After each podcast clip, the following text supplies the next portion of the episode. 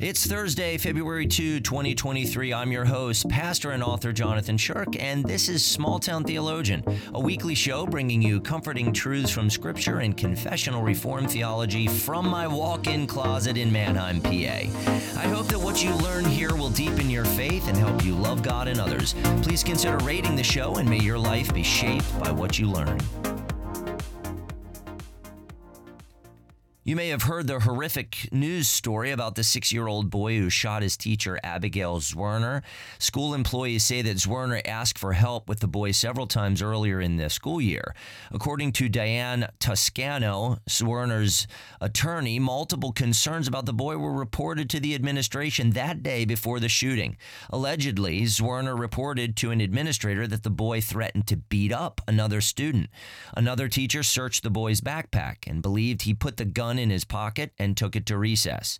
Yet another teacher told an administrator before the shooting that the boy showed a student the gun at recess and issued a threat. A fourth school employee asked to search the boy, but was told to wait till the end of the day. Supposedly, Zwerner texted a loved one before the shooting about the boy being armed and expressed her frustration at the school's lack of response. After all this, Zwerner was shot in the hand and the chest and is now on the long road to recovery. This is an awful story. Listen to what Diane Toscano said about the terrible event her uh, client experience. She said, What do, did administrators do? Did administrators call the police? No. Did administrators lock down the school? No. Did administrators evacuate the building? No. Did they confront the student? No. Now, keep in mind that this case has not gone to court. There's a lot we don't know. I don't want to bear false witness, but I'm struck by the leader's alleged lack of response to such a serious situation. It appears that multiple alarming events led up to the shooting a shooting that brought pain to many people, and yet the leaders appeared to take no definitive action to address the problem. The boy was not confronted before the situation escalated. The boy's actions were dangerous for himself and others, and Toscano said of administrators, did they confront the student? No. I think we'd all agree that in a life threatening situation like this, confrontation would have been most loving and helpful and would have likely prevented the shooting. Though uncomfortable and difficult to do, the leaders confronting the boy would have prevented much pain. I doubt you hear about this horrible situation and think, I'm glad the leaders failed to respond. Think of it. They may have upset the little boy and hurt his feelings. Maybe he would have left school, and kids need to be in school. That would be a ridiculous conclusion. The seriousness of a gun at school necessitates a confrontation. Think about it. A confrontation would have been loving for the boy and those around the boy. You believe discipline is necessary and loving, correct? It would have been best for the boy to be apprehended and escorted off school property, right? At least a suspension from school would be appropriate for the boy, agreed? Now, what does this have to do with theology and church life? Well, this situation powerfully illustrates the necessity and love of church discipline. Church discipline is uncomfortable to think about and even more difficult to implement. That's why many churches simply avoid it. But discipline is biblical and good. Why? Because sin is deadly. Sin is worse than a gun. Sin has killed more people than guns. God has designed church discipline to protect his beloved church from the devastating and eternal effects of sin. Sin in the church is like a loaded gun in the classroom. It endangers the one holding it and those around them. God gives us the grace of church discipline to protect and restore before people are destroyed. Church discipline attempts to confront unconfessed and unrepentant sin and to take action before it damages, divides, and destroys. Turning a blind eye to sin in the church only leads to greater sin, sorrow, and pain. And whenever sin isn't confronted, at least some in the church will likely think, why isn't anything being done about this? Talk to those being sinned against. To disregard unconfessed and unrepentant sin in the church will not only promote the destruction of the one sinning, but will also promote the destruction of those being affected by the sin. there are, three marks of the true church. Belgic Confession Article 29 reads The true church can be recognized if it has the following marks the church engages in the pure preaching of the gospel. It makes use of the pure administration of the sacraments as Christ instituted them.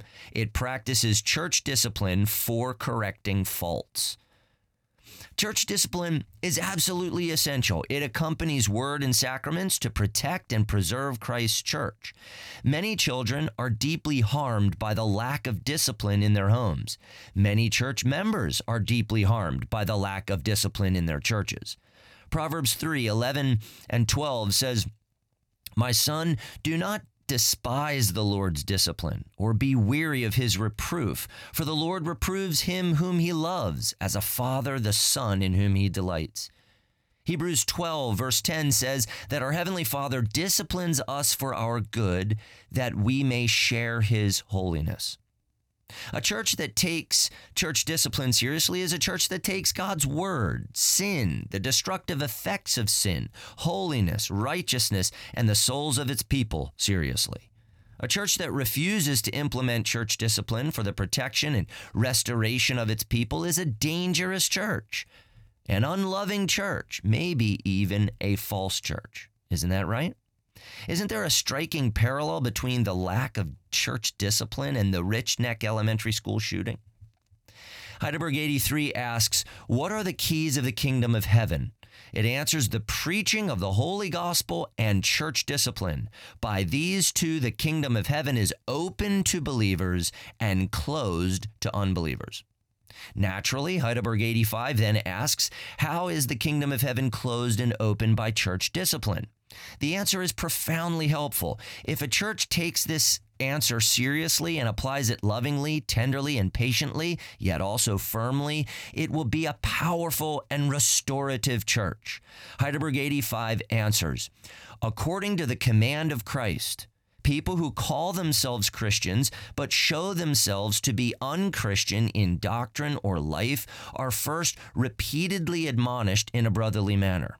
If they do not give up their errors or wickedness, they are reported to the church, that is, to the elders. If they do not heed also their admonitions, they are forbidden the use of the sacraments, and they are excluded by the elders from the Christian congregation and by God Himself from the kingdom of Christ. They are again received as members of Christ and of the church when they promise and show real amendment. Did you hear that? Discipline aims at restoration. Church discipline is used to bring about true repentance and holiness in order to protect and preserve God's beloved people. The true church utilizes discipline, for the good of its people. And yet, Belgic Confession Article 29 says of the false church, it persecutes those who live holy lives according to the word of God and who rebuke it for its false greed and idolatry. I hope you expect your church shepherds to oversee your soul. I hope you expect your church to rebuke you if you persist in sin. I hope you believe that Jesus shepherds his church through discipline and that his discipline in and through the church is not only necessary, but also deeply loving and good for your soul. I pastor a historic independent Reformed church in Manheim, Pennsylvania. I invite you to check out Jerusalem Church's podcast, where every week new sermon content is posted. You can find us on Pandora, Spotify, Google Podcasts, Apple Podcasts, and more. Simply search for Jerusalem Church Sermons on your favorite podcast platform or head to JerusalemChurch.net to search our sermon archive. We're currently going through the Gospel of Matthew, so check it out.